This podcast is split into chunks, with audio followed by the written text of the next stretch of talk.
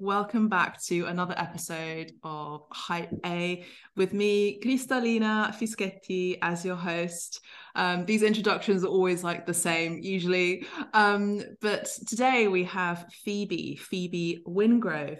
Phoebe is a photographer based in Brighton, England, in the UK, and she's recently had her first solo show on the theme In the Dark capturing her cervix, yes, you heard it right, capturing her cervix on camera as an act of healing and awareness of women's experience of HPV. We're going to be getting into it on this episode 10 with Phoebe live from Brighton today. And we're going to be hearing more about her solo show as well as her capturing images of other creatives that I know myself. She's captured my friends as well and amazing painters, artists, um, on social media in particular that have a really high following. So let's welcome Phoebe. Hi, Phoebe. How you doing? Hi, I'm good, thank you. How are you? I'm good. Um, as I mentioned, I'm really excited to have you here and to discuss this amazing topic that the solo show, you know, in the dark. Do you want to share yeah. more about that? Yeah, um, so basically, uh, where were we to? So in 2021, um, as I was coming up to my 25th birthday, um, in the UK and England, you have your first smear test as a woman. Um, and mine came back as HPV po- um, positive, which is um, it's short for the human papilloma virus. Um, and a lot of women don't actually know, but when you go for your smear test, they are looking for HPV high strains. So that's uh, number 16 and 18, um, which basically are the main causes for cervical cancer in women. Um, so they're looking for those. And basically, if you're HPV positive, you then have a smear test a year later. So, start of this year, 2022, I came back, went for my smear test again. Um, and unfortunately, my results came back as have being HPV positive, but also then having abnormal cells. And obviously, reading that, you're kind of like, what the hell is this? Like abnormal cells, what does that mean? Um, and luckily for me, I, I had a little bit of an inkling um, because my friend uh, Martha had also been through the exact same experience. Um, and when you have abnormal cells, you have to go for what's called a colposcopy, which is when they basically kind of go into the cervix like a bit deeper with um, a camera and then they take a sample of the abnormal cells so luckily for me like i did have a bit of an idea of like what the process was going to be but it was still really like scary kind of hearing that and then also kind of being a bit nervous about what was going to happen in the colposcopy how it was going to feel you know it's quite an intrusive procedure. Um, so i went for my colposcopy. It was quite um, fairly like painful like it, it's kind of like when they take the sample it feels like straight away like period pains like really strong period pains um so they took the sample and then a couple weeks later i got my results back um which was CIN two. so I can't remember exactly the the words that CIN stands for. It's quite medical and long, but basically, um, CIN one means that a third of your cervix's surface has abnormal cells. So CIN two is two thirds. CIN three is three thirds and then it kind of goes on from there um, and then if it's like any like after CIN four i think it is then like cervical cancer. So basically the idea of having these um, smear tests and then colposcopies is to prevent you and like and women from getting cervical cancer. Um, and having spoken to my friend martha and then my other friends like literally as soon as i got the results i was like this is mad. Like it seems to be so common but so many women are as i as I call the exhibition, are in the dark about their cervix and their and their health and what's going on inside of them. Why we go for our smears, you know, so many women don't go for their smears, and then it ends up escalating to to cervical cancer, and it is something that can be prevented. Um, so yeah, that's how it kind of started. Really, um, just felt that there was a need for me to kind of one to have a creative outlet to kind of help process what was going on um, and it really did help that but also um, to like you said earlier to to raise awareness and to to spread it the information to not only just women but also men. Absolutely. And um, i commend your bravery as well for going for that smear test um, and and and transmuting those you know those feelings of anxiety and and pain into amazing artwork uh, you know mm. photography your so your first solo show as well. But just going back a little bit you know there is an importance of being in service. As i always say even on abstract medicine you know i'm a healer and i, I talk about being of service a lot. Um, and this platform Hype A is about being of service too and raising awareness and amplifying voices. And you know many people, women and men included, do need to um, definitely check on their health and their body. And you're raising awareness to also kind of like not for it not for it not to be a taboo, I would say as well. Yeah, yeah, like confronting people with the images as well.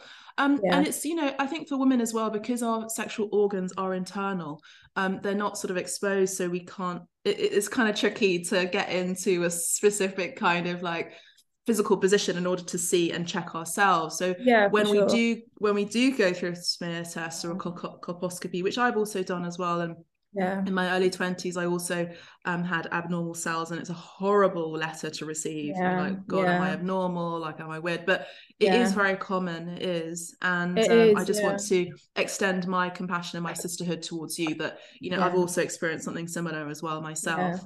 And as you know so many have too. But talking about in the dark you know um there is a level of bravery of course to go as i said to to go and get that smear test done. But we are so many of us still are in the dark about our physical health aren't we mm-hmm. amazingly in the uk we do have health you know a national health insurance where we don't mm-hmm. have to mm-hmm. pay for that yeah. um which is an amazing blessing in the us yeah, that's sure. not a possibility yeah. at all yeah. um what's your what's been your response about the show generally speaking um, have you had internet like people from the us for example speaking on it um, or just what's the general response from the show in itself?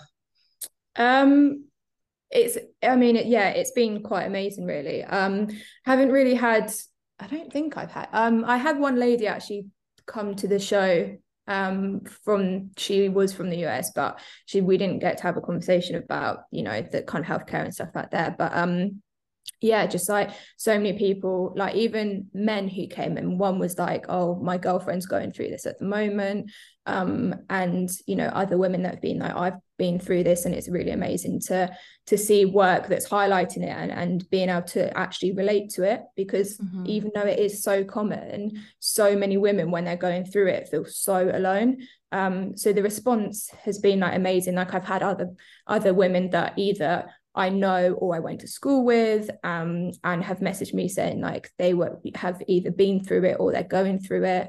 Um, and that yeah like the kind of education I think on our bo- on our bodies and kind of taking away it being a taboo subject and being being more open about it is um yeah is really important.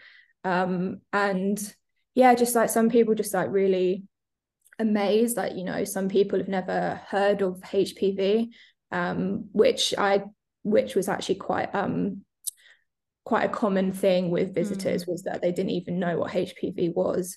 Um, and so so many people like don't, um, which is understandable because it's not really you don't really get taught about it when you're at school when you're talking about like STIs and stuff. Um, but it's it's there's like over 200 strains of it. Um, so it's it's really like not popular, but it's like over, I think it's like 80% of people will get one some type of strain of HPV in their lifetime. Mm-hmm. Um, but yeah, it's not spoken about, or people don't even know what it is. And how did you capture it?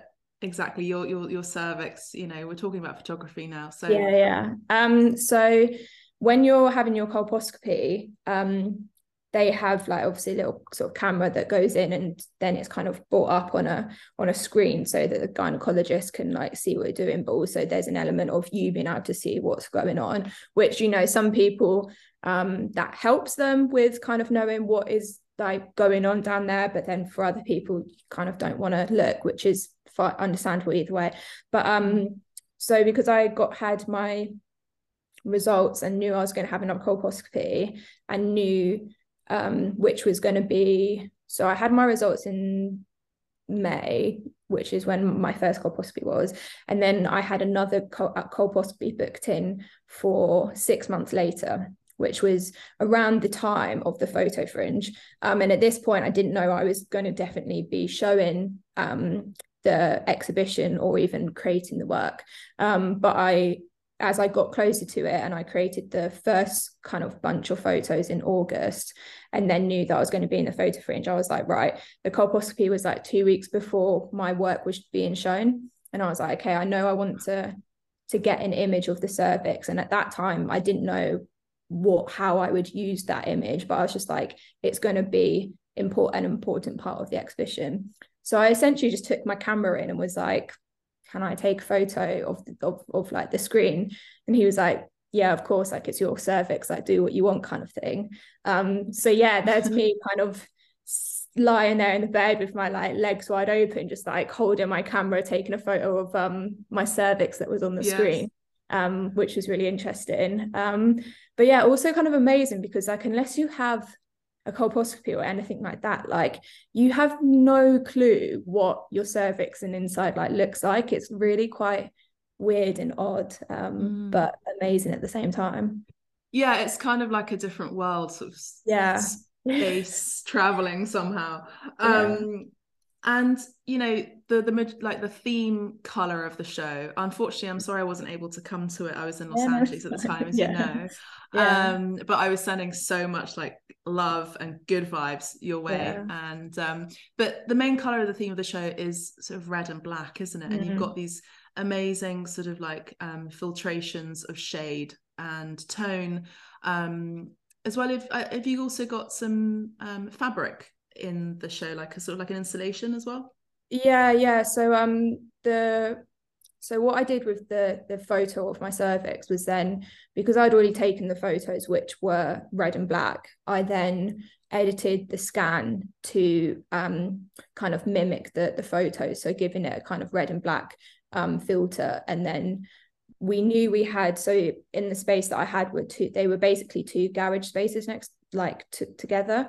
And so we kind of it was split into two. So we had one room which had the majority of the photos in and then the other room um my curator um, Ricardo Reveron Blanco um, who's also known as Inner FGs on uh, Instagram we discussed about talking how we wanted that second room to kind of play around with light and dark um, mm. so we we spoke about creating the image of my cervix into a projection um, and so I basically created the black and red filter over it and then made it lighter and more abstracted and then it would get darker and kind of add more detail. And that was just playing on a loop in that second room. And then we kind of like um, put some fabric up on the wall just so that because the whole gallery was painted black and mm. the projection just on the black wall obviously just wasn't like pinging enough and wasn't bright enough. So we, we added the fabric but with the fabric just draping it just didn't look quite right. Um yeah. it looked like a presentation. It looked very like boxy. Mm. so then ricardo was saying you know why don't we play around with the fabric almost make it like an installation? Um and then this actually became a really really important part of the exhibition. Um started kind of pinning it in the wall and we were thinking about sort of skin and the inside. And as I was pinning it, it kind of reminded me of like the bed sheets that I was kind of lying in when so my second colposcopy was like pain wise. I don't know why, but was so much worse. And I was like bedbound for the rest of the day. And like I was just kind of like my body almost went into shock, I think, from the pain. Um, mm. and then so yeah, the pinning of the sheets, and it felt like quite um a reactive sort of thing to what had happened. Um the pinning the prodding like you get very much like prodded like inside your cervix and the kind of awkward uncomfortable pain like it all just became this piece that like really brought it to life. Um and also I was kind of looking at the shapes that were in the image and trying to mimic that. Um, and yeah, it just really helped, like I said, like bring that imagery to, to life instead of just being quite static and still on the wall yeah absolutely I, I sort of was seeing i was i was seeing that objectively um your intention behind the the fabric there with the kind of the tissues and the the inner linings of the vagina yeah. and then the entry um canal yeah. up to the the cervix um yeah. and and you know and they always say when you're going through these smear tests to relax your muscles and it's obviously a very difficult thing to do when you've got strangers that are kind of prodding prodding and poking of course yeah the color red um the color red is also as you know i'm a psychic is incredibly and a mystic is incredibly symbolic of blood obviously um as well as survival mm-hmm. um and and existence and of course the the actual um shedding of blood during the moon cycles periods etc is obviously a, a very female experience yeah. feminine female experience that um no other individual can experience unless you are a woman. It's also yeah. the place and um, portal of creation as well. And you, as a creator, you've created a show out of uh, an area of your body that can potentially create life um, mm in a situation that has, I'm sure, obviously, that has been very traumatic and quite isolating. And to expose that vulnerability into the world is um, is something that um, you know is is very honorable i would say um stepping out of your comfort zone for that. Mm. um and as i said again bringing awareness. And then you've also put this the, the show this exhibition is in the basement isn't it? So it's it's quite interesting how it's kind of in the dark in the basement the walls are painted black. Yeah it's it's not quite um a basement but it's yeah it's it's two it's really it's really weird. It's in brighton and they're they're just two garage spaces but they're just they're on the street as normal. Um mm-hmm. but yeah they were already painted black so it just worked like so well. Um and we had loads of discussions actually about the fact that if that work was in a kind of normal sort of contemporary gallery with the white walls and everything like it just would not give the same feeling that it, it did. Um and also just adding to the like completely having that room with the projection mm. completely like blacked out um it just it just really really worked and i was really lucky to to come across the space um Claire, who's the uh, director of Photo Fringe, which was the the exhibition was part of in um in Brighton, um, she helped me to to find that space, um, which I was so thankful for because yeah, the work sort of happened so last minute. So then actually trying to find a location for it was quite tricky. Um, but someone dropped out and I was able to slip in and get that space, which was really um everything aligned in the universe and just like, yeah, was meant to be. Absolutely. And honestly, these images uh, are just absolutely incredible. They're so abstract. And, you know, I'm an abstract artist myself. So yeah. I'm, I'm like, my eyes are like uh, it's like feasting my eyes right now. I just love abstract forms and shapes so much because they're so much more personal to the viewer in their response and what they're looking at. Um, And there's always like new discoveries of shapes and uh, symbolism as well that can be discovered visually. Um, so you know, this is your first solo show, isn't it? Yeah, well, yeah, first first solo show, and pretty much my like first ever proper show outside of university um which was quite mad really. Yeah it just kind of came out of nowhere. Amazing. And you know it was last minute as you said. But yeah. how you know how did you get into photography? Um uh, i'd like to ask you some questions. So how did how did you get into photography? Mm-hmm. um do you sell your work as well? And also i mean uh, quite a few questions. Um who you know how can people see your show online? Will you be turning it into a book as well? So first of all we'll go with the first question. How did you get into photography? Um so growing up my dad took a lot of photographs of my mum and i. Um and you know obviously back then like all the photos you took were printed so i was very much surrounded at looking at those photos all the time and being very much aware of my dad kind of documenting life. Um so i think that's kind of how i how i got into it. Um and my family is quite um quite creative anyway. Um so yeah kind of started with that studied it uh in my a levels um but then kind of took a sort of turnaround. So um, I was kind of late teens, was really obsessed with being a graphic designer. Um, my dad's cousin was a really successful graphic designer, and um, I think I'd been kind of twisted into thinking if I wanted to do anything artistic or creative, I needed to be like a graphic designer because that's where the kind of money was.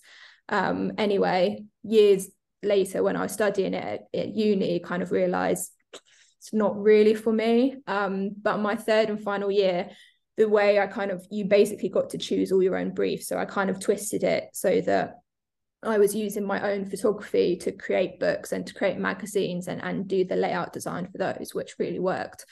Um, and then I worked for an events agency and I was doing a lot of vid- videography, design, and photography for them. But it was very corporate. Um, and I realized that I really did just want to do photography. Um, every time I had that camera in my hand, it was snapping away like that. It just felt right for me.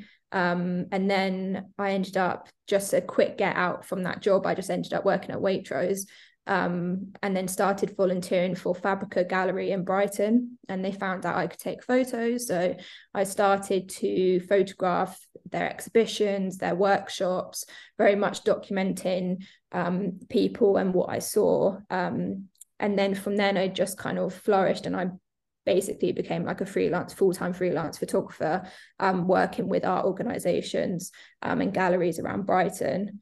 Um, and then i knew i always wanted a personal practice but every kind of photographer and project i'd seen online or in exhibitions i always found that the ones that really worked were ones that kind of linked to personal experiences. Um, and i for me i'm a very personal meaningful i kind of like things to have meaning. Um, and i've always been very like open about sharing feelings and and emotions and things like that. So for me i knew it needed to be something that i'd experienced for it to be close to my heart and for me to really understand what i was producing and and why. Um yeah and then basically the cervical like cervix and colposcopy things happened and it just felt like the right time to to create a more personal practice. Amazing. And um that's incredible. Like you, there was obviously your calling is photography and it just kept yeah. showing up going you need to do this. And clearly you obviously have an eye for it no pun intended but you do. Um, and i know you've captured my friends as well uh, mm. Christina and Martha. Um, and you seem to be doing a lot of artist portraits which i know um, you'll be doing mine at some point soon yeah. as well um, when when our schedules align um, yeah.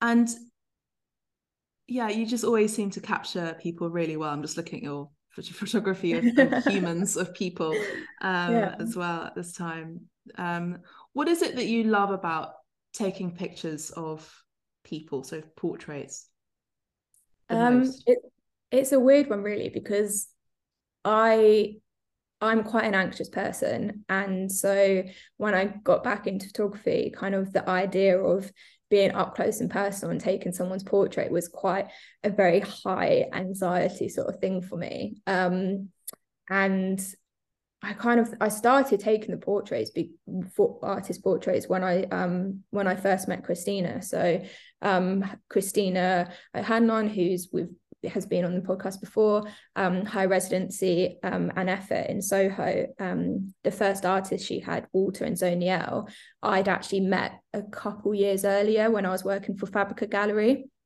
And their photographer had dropped out, and they basically um, said to like recommended me to Christina. So I went and photographed them and then she just loved the photos. And then since then, um, which was October last year, so basically been doing them for a year now with her. Um, it just moved on from them. But the reason why I like doing artist portraits is because it gives you an opportunity to to see up and close how artists work be able to talk to them about their work on a very personal level.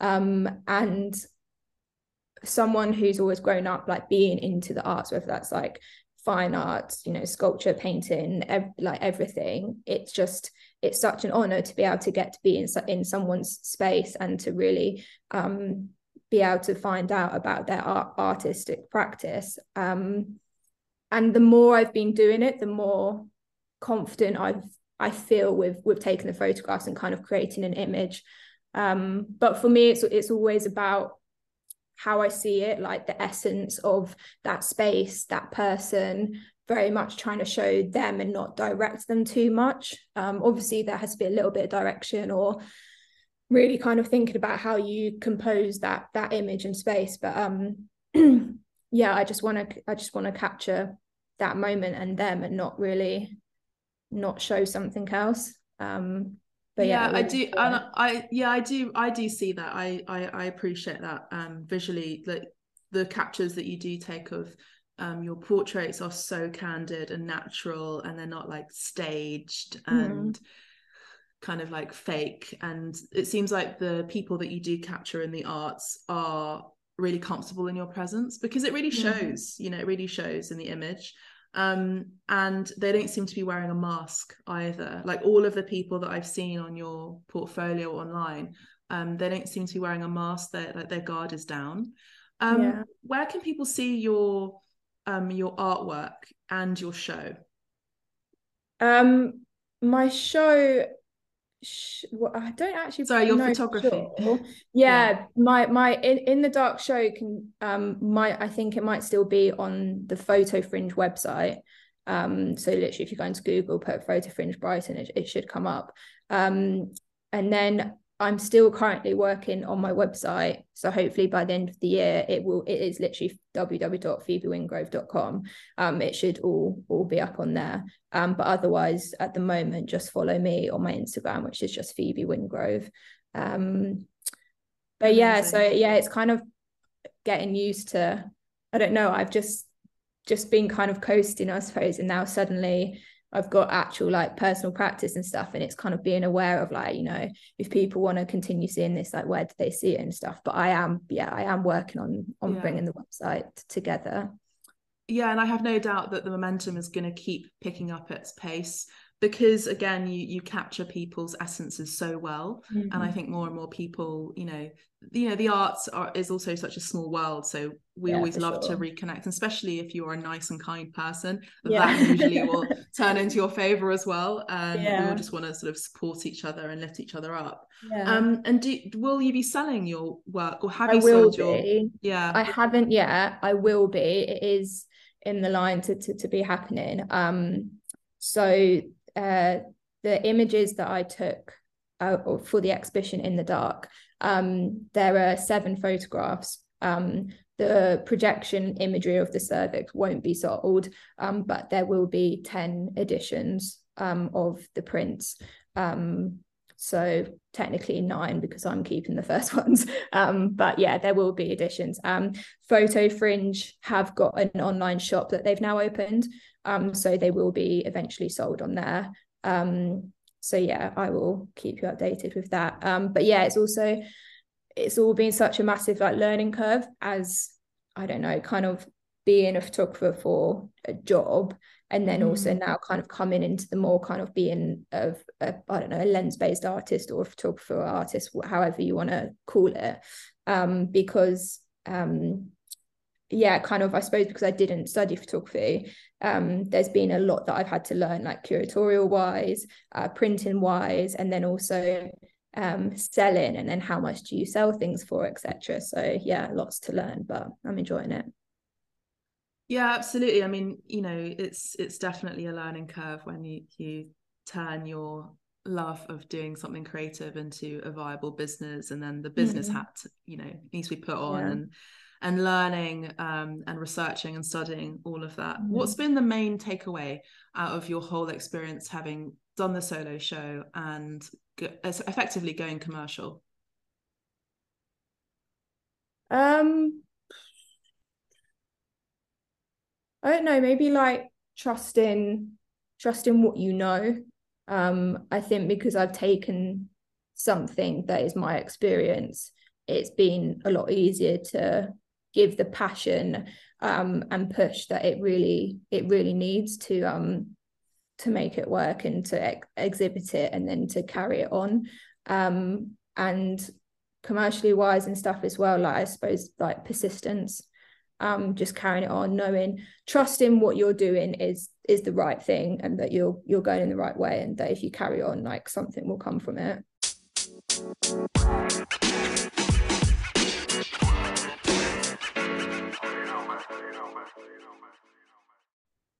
part of why I kind of looked at the name in the dark was also due to the fact that HPV is is invisible. Um, you very rarely, as a woman, get many symptoms. You might get slight bleeding after sex, um, but with being a woman, like that can be from so many other things um so actually knowing that you have hpv in itself is yeah just kind of like you're very you don't know that it's there you have no major signs you then also don't know if it's getting better or getting worse um so this was quite um an important part of the exhibition and, and kind of creating the work um, with the ab using ad, the abstractness to as a kind of like gateway really to um, visualize the invisibility of it.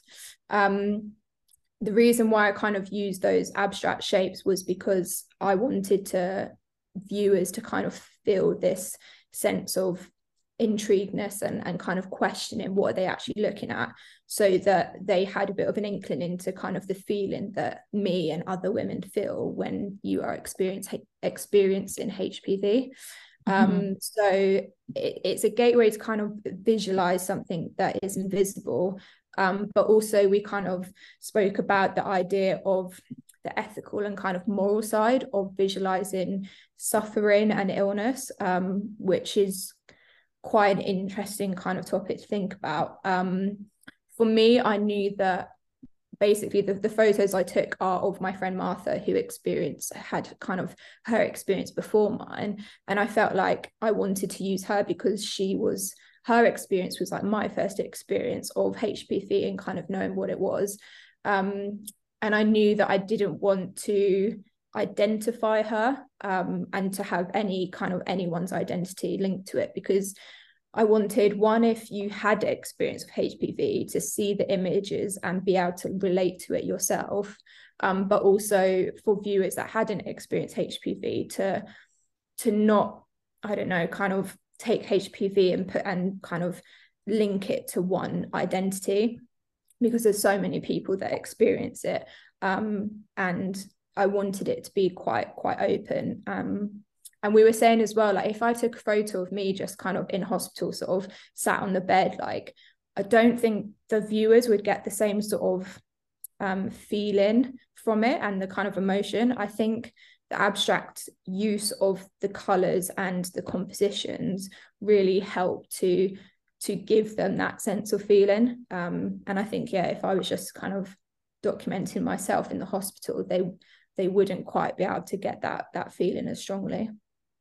Absolutely. And um, which which kind of cameras do you use, just out of interest? Um, so I usually shoot with my um, Canon 5D Mark IV.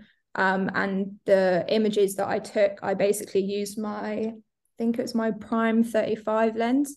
Mm-hmm. Um, and I took all the photos slightly out of focus. Yeah. So I wanted that to add to the abstractness and the kind of um, like me and Martha were discussing the kind of unawareness of HPV you have um, and that questioning sort of adding to the slightly being out of focus being like you mm. know what what am I quite looking at um, and yes. then a lot of it was actually um, I then used red filters on my lighting but a lot of it was then actually um, post production like editing afterwards um, so you know in when I put them onto my computer I kind of really pushed the black in some of the images and then kind of push the red a little bit more in others um, to really play around with the kind of feeling and abstractness um, but also because it was kind of like giving me that sense of control back that I didn't have with with having HPV yeah tell me tell me more about that giving yourself sort of that control back to yourself as you were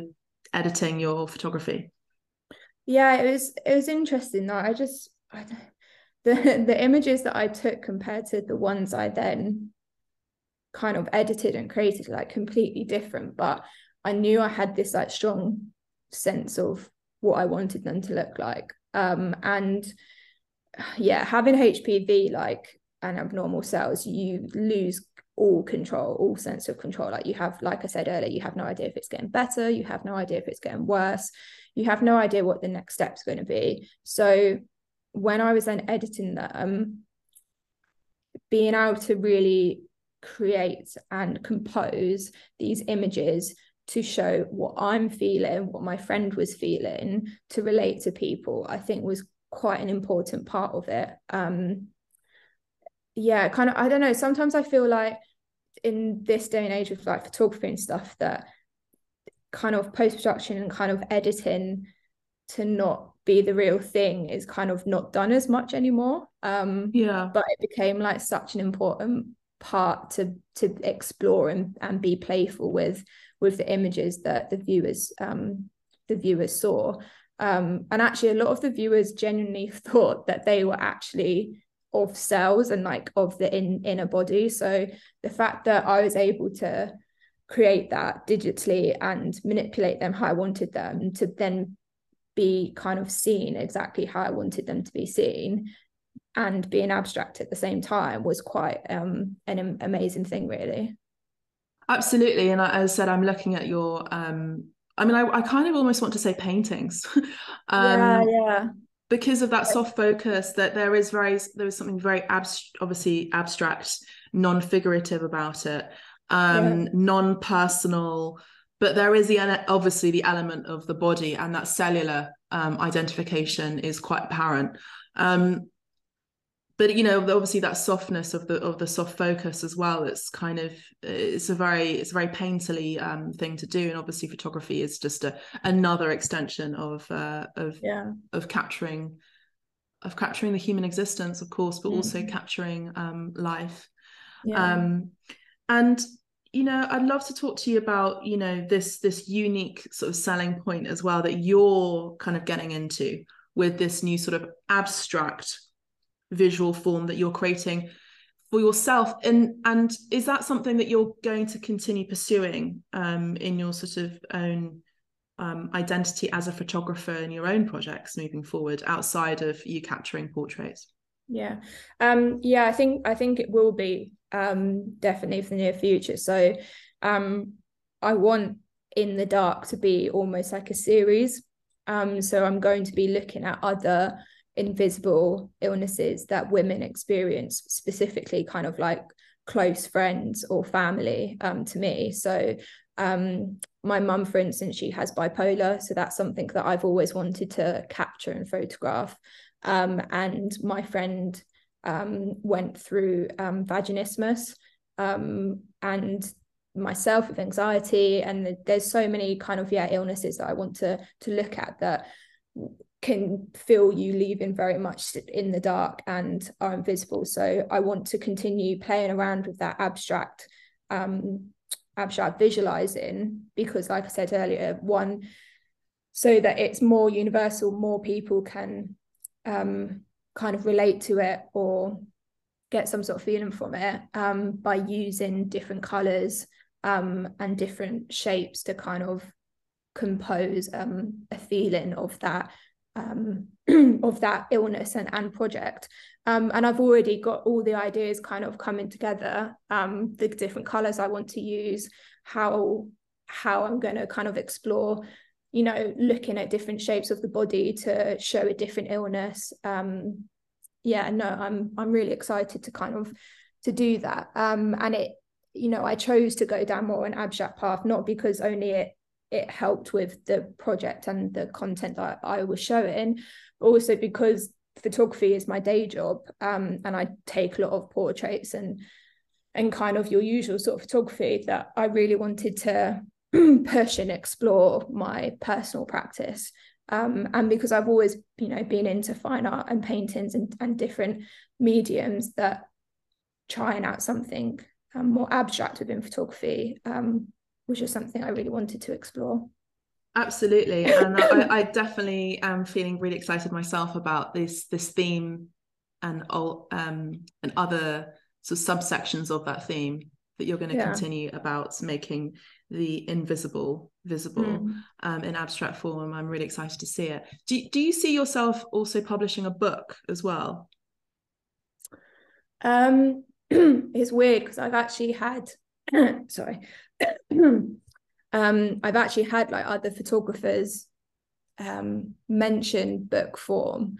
Um, at the moment, I don't, um, but maybe once I've done more of the projects and have more content than that possibly then um a book like once I've yeah once I've done all the kind of illnesses that I want to show within within in the dark project that then um a book would would be quite nice. Like now that I can see it like in the dark, like maybe like a black outer cover or something, that that would be really nice. But I think that would definitely be something to kind of come at the end when I felt that I'd visualized all the kind of illnesses that I wanted to um explore. Yeah, I mean, I definitely see that in your future. Um, I definitely see you um, sort of having some sort of hard copy um, yeah. or catalog or a, a, nice little book that people yeah. can see um, and, and and and look at as well. Um, just just before um, we go into your questions about your influences and your inspiration, mm-hmm. um, how do you feel like photography is changing or adapting in the light of um, social media, Instagram in particular? And I know this is kind of like a, a, a kind of obvious question, but I'm really intrigued to hear, and I'm sure the Hype A listeners would also love to hear your point of view as a photographer. Hmm. Um, it's it's interesting because like as a photographer, I'm, and I think like most other creatives, like you've now got Instagram and TikTok, and you're constantly seeing content and other people's work. And that's where you kind of start to compare and and and have that kind of like um imposter syndrome and stuff like that that comes into it. Um and I think for me, like sometimes I go down the pathway of like, oh, should I be doing more film photography? Because everything I see at the moment on on Instagram is is very heavily film, whether it's um, medium format, large format, using just your like 35 mil. Um, it's so in your face and you're questioning like, should I do that? But also, I, I don't know, it, it might just be one of those things that is a trend and it will start to pass and go into other things. Um, but I think it's so important to take yourself away from that and really trust like what you're doing. Um, I think from what I've seen, like the work that really stands out to me is people that are really pushing the boundaries and are having fun and are trying new things.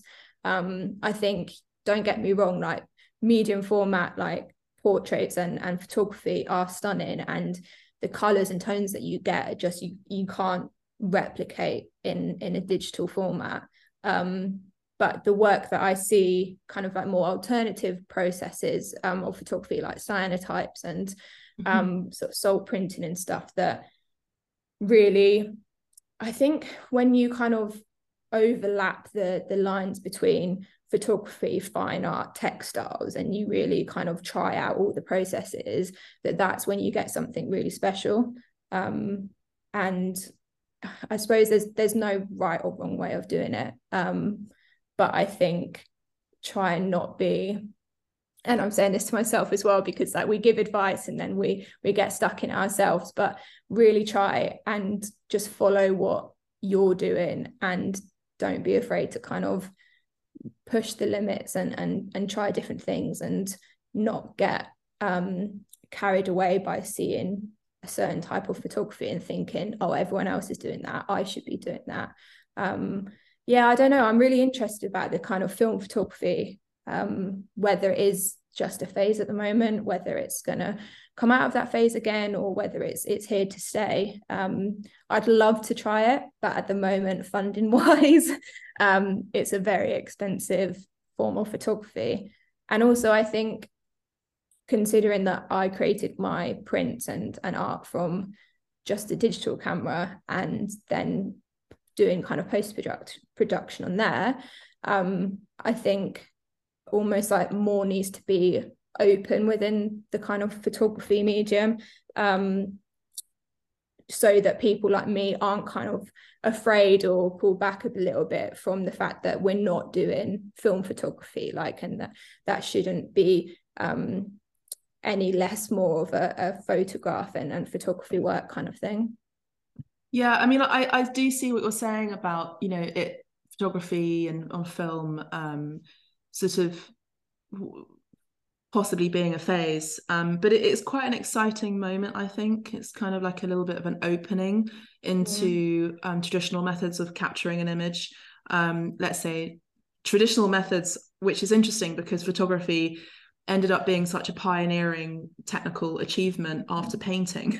Yeah. Um, that now it's become sort of like something that's been pushed into the attic like yeah, yeah. in the past and for me as a fine artist obviously i highly appreciate photography as i'm sure yeah. you know and um but i think i guess i guess there is something to be said about you know quote unquote influencers um who are using their own sort of like even throwaway cameras and mm. and using that and putting those images online that aren't heavily edited for example yeah. um unfiltered um that's quite interesting for me it's quite mm. exciting to see um yeah. because it seems to me that people generally you know there's kind of like a trickle down effect with if influencers are using that sort of medium then it sort of trickles down into the general populace and i yeah. think that that sort of um you know using throwaway cameras and like taking pictures um, of your holiday for example and waiting for the image to be developed it, mm-hmm. it's there is a magic in that and i think yeah, that sure. people are sort of seeing things in a different perspective mm-hmm. seeing the visuals in a different perspective that they can actually launch into something from the past um, that they hadn't even developed a for a long time b yeah. launching and um, developing and redeveloping new ideas of photo making or or image making, as yeah. well as using a, a technical um, object, a machine that's also mm. from the past that is um, yeah. used in the present, and obviously using different methods in film, you know, uh, movies as well. Um, yeah, have you got one last thing to say about photography yeah. and on online? Yeah, I think I think as well it's more about like not necessarily the device you use um, but more like how you see something and how you create the image um, i'm actually um, teaching a workshop start of next year at the phoenix gallery in brighton um, that will be basically only using smartphones or iphones to create to take photos with um, but really kind of playing around and exploring how you see something and how you photograph it. So whether that's completely changing your angle, like from getting high above or, or down below or from the side and and thinking more about that composition rather than, you know, just holding your phone and going, yeah, take that photo. Like having fun with, you know, everyone now basically is most likely has an iPhone or a smartphone. Um, and they do amazing things now. But I think it's more, yeah, being a bit more explorative and and how can you have fun and you know taking um, a photo with um, that device um, because they're quite handy. Like you can really get in to like small spaces and have fun with with creating imagery and not just just literally holding it and and pressing the button. Um so i'm quite interested in in doing that and um exploring more. Absolutely, I agree, and and also it sounds like you're going to be teaching the technicalities of composition as well, yeah. um, which again is an, another sort of fine art principle of of image making, um, mm-hmm. which is amazing. That sounds great. Um, when are you going to be doing those workshops so that people can, if they are in Brighton or if they're in London, they can come down and come to them? Yeah, so there'll be um, on Monday evenings for six weeks, starting from I think it's January fifteenth. Um, and yeah, that's with the Phoenix Art Space Gallery in Brighton. Amazing. Um, so let's go into the the element of the um, podcast that I also find really fun um, yeah. about your inspirational people. So, can you name today? Uh, it might might be different from yesterday or a year ago. Three inspirational people in your life, in your work. Um. So one sort of that I would say, um, and she's been on already, is Christina O'Hanlon. Um, I just completely admire her work ethic, her ability to give kind of platform and opportunities to these artists that are in her residency, um, as well as that, just her kind of um, knowledge of the arts, spe- um, specifically kind of more in like the Middle East. Um, I actually um, we connected quite well because I actually grew up in Abu Dhabi when I was younger.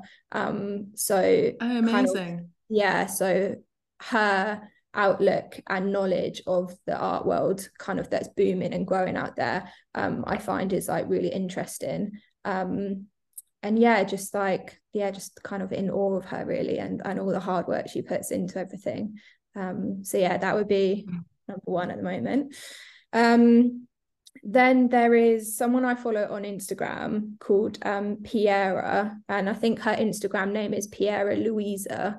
Um, okay. I was and, thinking whether it was one of my friends from school. I have a oh. friend who's Piera. She's um, also Italian she, as well. She's actually um, in based in America in New York, um, mm-hmm. but she always just like she's obviously a, she's a creative herself, but she always just like comes across in her content and videos as this really like fun, creative um person and and her outlook on work and life is just like I think really inspiring and just to sometimes remind ourselves like not to be so serious all the time um and to actually enjoy and have fun with what you're creating and not always thinking about why am I like what is this for? Like what's the outcome of this? And the kind of serious things that that surround it especially as an artist and creative where you're having to be a person of everything like your finances your marketing and, and business stuff as well as actually yeah enjoying um the art that you're creating. Um and then finally I'd probably say um probably my friend who is my creator of the show, Ricardo. Um, I like his he just taught me so much about photography and about how you c- curate um, an exhibition. Um, the questions he used to really like push how I was thinking about my work um, and how that linked from the actual work itself to then exhibiting it. Um, he's actually at the moment an assistant curator for PhotoWorks, which is mm-hmm. a photography organization in Brighton. Um, and yeah, his again, his knowledge and um, the way he um, he's such a hard worker and just his outlook on photography um, is just really inspiring to me. Um, I think for me, like inspiring people like I did a, a PGCE teaching a A level photography as well last year. So the element of knowledge and education is something that I've always looked up to. Um, and it's something for me that I really want to push myself kind of. I always wanted to study history of art when I was at college, but unfortunately, just before I started, they took it off the um off the courses that you could do. Um, and I just think that element of knowledge and education and research can really um, change and influence how you are and what you create as an artist. Absolutely, um, just wonderful examples as well um, that you've you've highlighted those you know three inspirational people, and you know who knows maybe maybe we maybe we could ask Ricardo if he wants to come to the show. What do you think? Do you think he'll be? Yeah, yeah, no, it? yeah, definitely. I think he'd um he'd be really up for that. Um, yeah, he's worked on some really great projects. Um, and obviously then um, curating my show, which was amazing. Um, and like I honestly couldn't have done it without him. Um, and he knows that. So amazing. And you know, in terms of the art history as well, you know, you can always you can always uh, you know re-educate yourself. Yeah. obviously yeah, through reading sure. books yeah. and like going to online um, sessions and things like that or courses no, uh, the learning never stops honestly. Yeah. Um, which is which is what i love about it. yeah. Um, it is great. Like i've been reading a book called Un- unwell women um, which is so interesting. Like literally just um talking kind of looking into women in medical history and how our bodies were used and not really looked at properly and not given um, the medical time um, and that is still now kind of happened throughout history and is still mm. affecting us to, to this day now. Yeah absolutely. I was just thinking about lobotomies back in the past that women had to uh, unfortunately go through and it's just just absolutely yeah. in yeah. horrific. Um but anyway let's uh, let's go into the part about your tips and tricks so mm-hmm. what would you offer the Hype A listeners who are wanting to get into photography or just you know visual making or mm-hmm. in the arts in general three tips and tricks Okay, so getting into photography, I'd say probably number one is just start shooting. Um, whether you've got a phone or a small kind of digital camera, um, I think try and get rid of that fear of just starting, take that leap, um, and literally just start start shooting. Um, you learn so much from just doing without even necessarily all the information and, and knowledge that you need then I think once you get into that um, routine of, of just kind of shooting and capturing things that you're interested in, um, like for instance, I used to um, last year, I haven't done it for a while, but I used to just go for a, a walk around my local park with my iPhone and just literally look around and whatever kind of took my took my interest i just captured with my iphone and then played around with settings after and kind of turned them into um, black and white images and they were they turned out really nice. Um, so yeah i'd say number one definitely just just go for it just start shooting.